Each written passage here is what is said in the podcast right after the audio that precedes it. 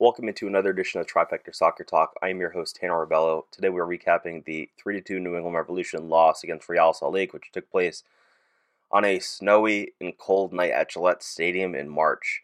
Uh, there's a lot to get to in this game. Uh, this game featured a brutal fall apart by the Revolution. They conceded three goals in the final 12 minutes plus stoppage time to fall to Real Salt Lake after coming out with a 2 0 lead.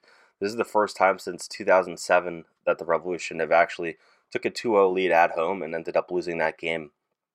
That other game was uh, May 26, 2007 against the Kansas City Wizards. That game finished 4-3 in a loss. So it's been a long time since you've seen the, the Revolution at home take a 2-0 lead and end up losing. Uh, so we're going to see the highlights from that game, and then we'll break it all down after. These, these three, he should have his day. Here's Traustason now, sliding inside. Boateng coming across back to Arnor. Curling cross for Buksa who elevates, heads it off the post. Nice cut there.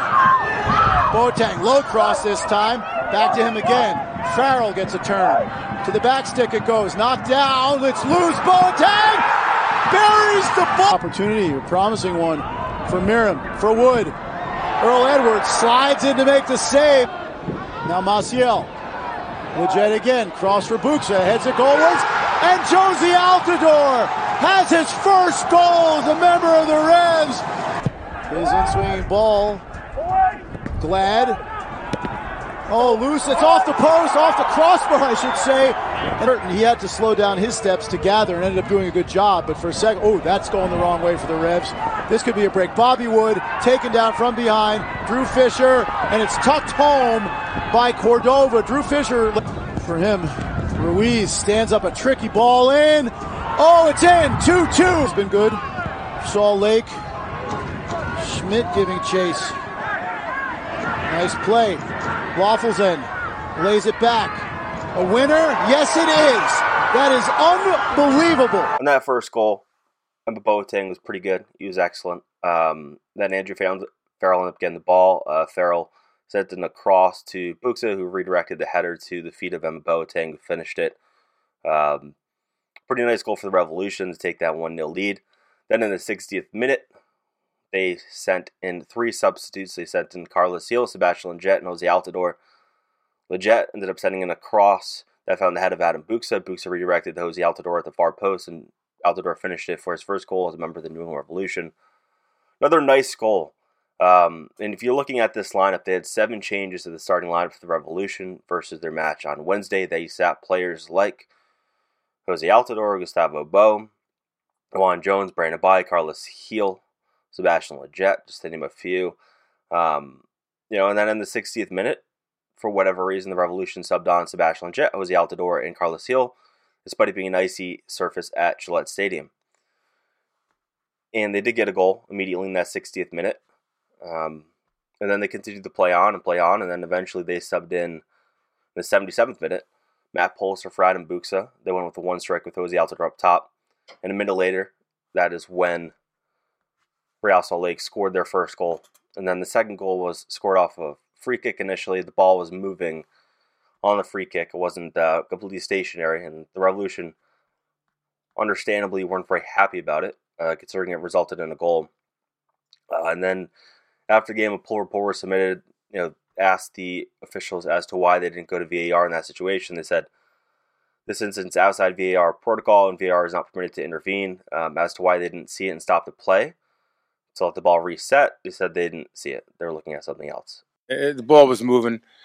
Having said that, though, you know they still got the goal and all of that, but there's no point in having VAR if if they can't look at that tape and make that decision.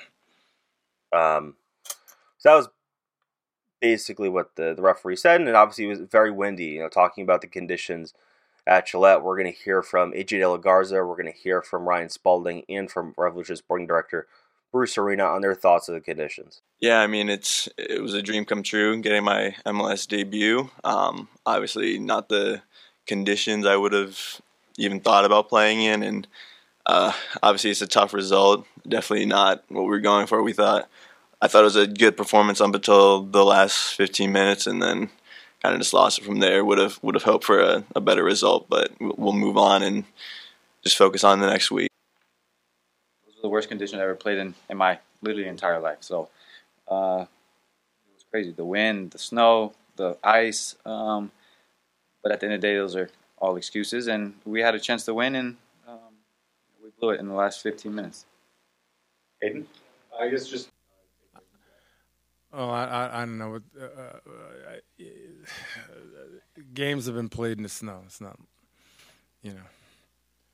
So I can't argue that. Now, what do you what do you take away from it? You probably have to have better concentration at the end of the game, and and certainly on a day like today, there's going to be mistakes made in the the penalty area, and for us to uh, have a combination of mistakes like that at the end of the game is inexcusable. But you know, certainly wasn't a soccer game today. But you know, you, both teams played under the same conditions, so so give them credit. Sitting in the press box last night um, was probably the worst visibility I've ever had in six years covering the team. Uh, in that first half, you couldn't see really anything past the half line. Um, you know, just there was too much snow. Visibility was so poor. And then the wind, uh, the wind was the gusts were pretty incredible. Um, it was crackling the, gra- the, glass even in the press box. Um, it was some of the worst conditions I've ever seen at Gillette Stadium. Um, and Frank Dell'Apa has been covering the Revolution for since day one, essentially. He was asked about the conditions too, and he said it was he's never seen it before. Um, so it was really, really poor conditions to play soccer in any sport uh, at Gillette, if we're being honest. Um, and after the game, the TV crew actually pulled aside Revolution midfielder Carlos Gil. And I'm not going to play his audio, um, but Carlos Gil did use an expletive um, and basically said it was impossible to, to play soccer in, in, that weather, that he couldn't communicate, um, and that it's essentially not soccer, or he said not football. But um, I'm not going to play the audio. I think people have heard it uh, and probably don't want to hear it. But to be honest, I don't really buy it. Um, I get it's tough conditions, but it was tough conditions for both teams. Revolution had a 2 0 lead at home to Real Salt Lake. Real Salt Lake came back, scored three goals to win the game. Now, yeah, it's going to be tough to communicate with your team. It's going to be tough to play in those conditions. Brutal to play in those conditions. But the fact is, both teams were dealing with that, and you still found a way to concede three goals. Well, Carlos Gil is right.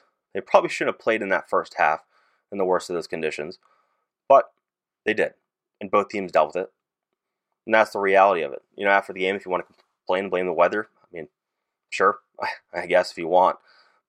The reality is the Revolution conceded three goals late, and they fell apart at home and lost. That's the reality. And if you go back and look, well, the Revolution didn't play seven of their starters. That wasn't certainly an A, a lineup. Yeah, they subbed in and kind of went for it at the end, and you know, didn't pay off for them.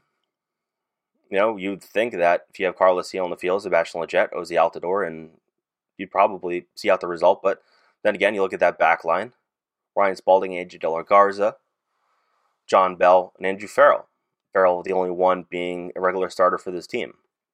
So, you know, it's tough to get two on them for this result, considering they had a 3 0 win over Pumas in the midweek in CCL. But I think the key here to sort of move beyond this quickly is to go down to Mexico on Wednesday and beat Pumas. I think that's the key to put this in the rearview mirror for the revolution. New England did deploy a lot of new faces or faces that haven't got a lot of playing time against Real Salt Lake. One of the new faces to MLS was defender Ryan Spaulding. I thought Spaulding played very well for the Revolution. Uh, had a number of great recoveries, really showed his quality, had some nice pace. Um, you know, and, and to me showed that he belonged at that level. So we're going to hear from Ryan Spaulding on making his MLS debut, and then we're going to hear from Bruce Arena on his thoughts on Spaulding. I mean, it was an incredible feeling. Um, again, first people I told were more my family, and they were super happy for me. And um, they're actually up here right now, so they were able to see it. And it was just a it was a special moment. He played hard, you know, a little little bit inexperienced, but I I think he played hard and you know, did a solid job. You know, it's tough to explain why the Revolution fell apart in those final 15 minutes. Obviously, it was defensive lapse. Um, you know, and Real Salt Lake was on the front foot. All the momentum had flipped.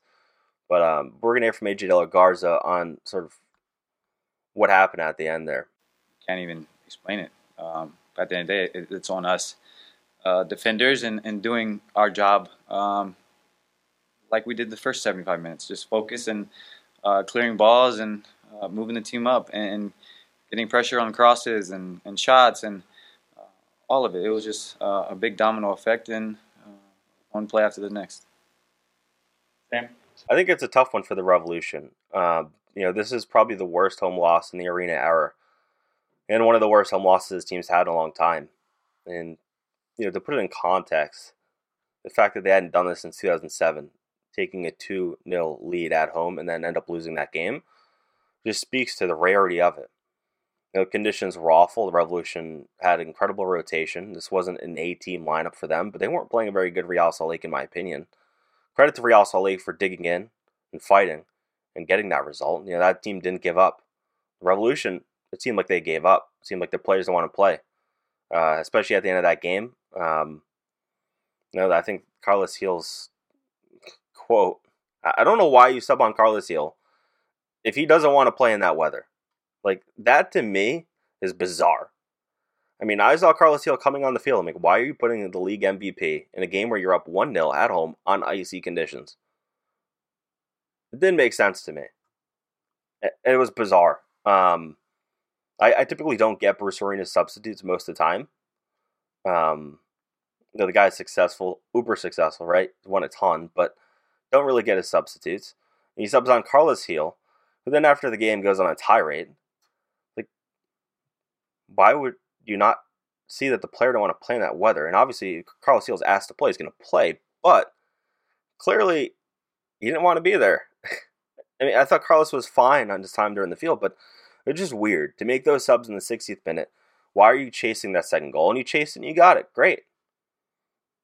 Then you sort of change complexity of the game when you bring out Buksa. And I understand bringing up Buksa and putting Polster. I understand that move, but it's just sort of weird.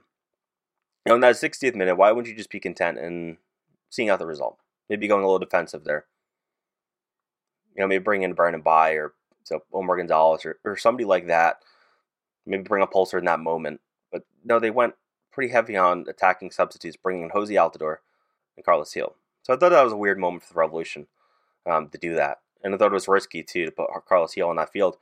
And clearly, he's not happy now, which I, am sure you'll get over it. Because, um, you know, in reality, both teams were dealing with conditions, like I said. But it was just a weird moment for the Revolution. Um, you know, I think thankfully for them, not many people were actually at Gillette to watch the game, to watch them fall apart like that. But the fans that were probably had a pretty bitter taste in their mouths, you know, sitting there for over 90 minutes in those conditions and then seeing the team literally implode on the field.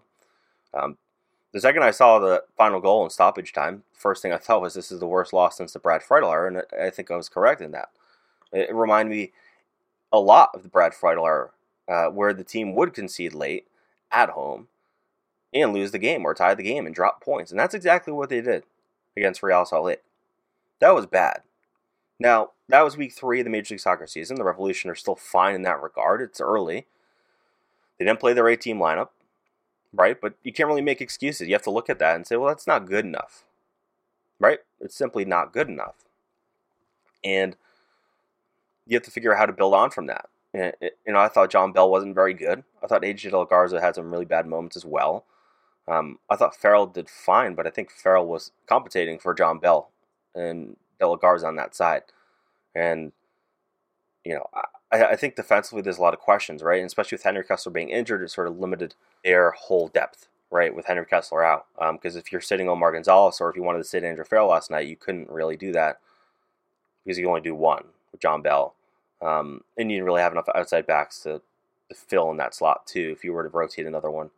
And so, say De La Garza was going to play center back, you didn't really have that other player to fit that slot. So, you know, I think it was a concern. Um, I think it sort of shows maybe they need some more defensive help. Um, maybe they need another center back. I, I, don't know what the answer is, but I think they're going to have to look at that and say, okay, what happened here? You know, why didn't our players who were on the field make an extra play? How did they concede three goals at 12 minutes plus stoppage time? It was bad. It was a result that makes you question everything you're probably working towards as a team. I think you can't overreact to it, but you have to look at that result and still say, okay, this is what we did wrong, and this is what we need to do to improve that. So I think for the Revolution, you know, they're gonna have to bounce back here on this midweek, and then when they get back into MLS, they're gonna have to, you know, sort of sort things out there too. In Charlotte next week, they're gonna be playing a Charlotte team that's not good whatsoever, um, that's literally falling apart, but they're gonna be playing potentially in a hostile environment with a lot of fans. So I think it's important not to overreact to this game, but to also understand it was really bad, and you know they have to improve on that. So we'll be back on Wednesday on Trifecta Soccer Talk. We'll be reviewing and previewing the leg two of the 2022 CONCACAF Champions League quarterfinals with Pumas. The Revolution have a 3 0 aggregate lead heading into that match. But they're playing at altitude. They're playing on a pretty quick turnaround here. Um, so it'll be interesting to see what they do and how they approach that game. But ultimately, they just can't concede three goals. Um, but you would say should be achievable, but the Revolution conceded three goals in 12 minutes plus stoppage time against Real Salt Lake at home, so I don't really know. It'll be interesting to see what happens. Make sure to follow me on Twitter at Tanner Rebello. Follow me at TrifectaNetworkSports.com for the latest Revolution news. Thank you for watching and have a great week, everyone.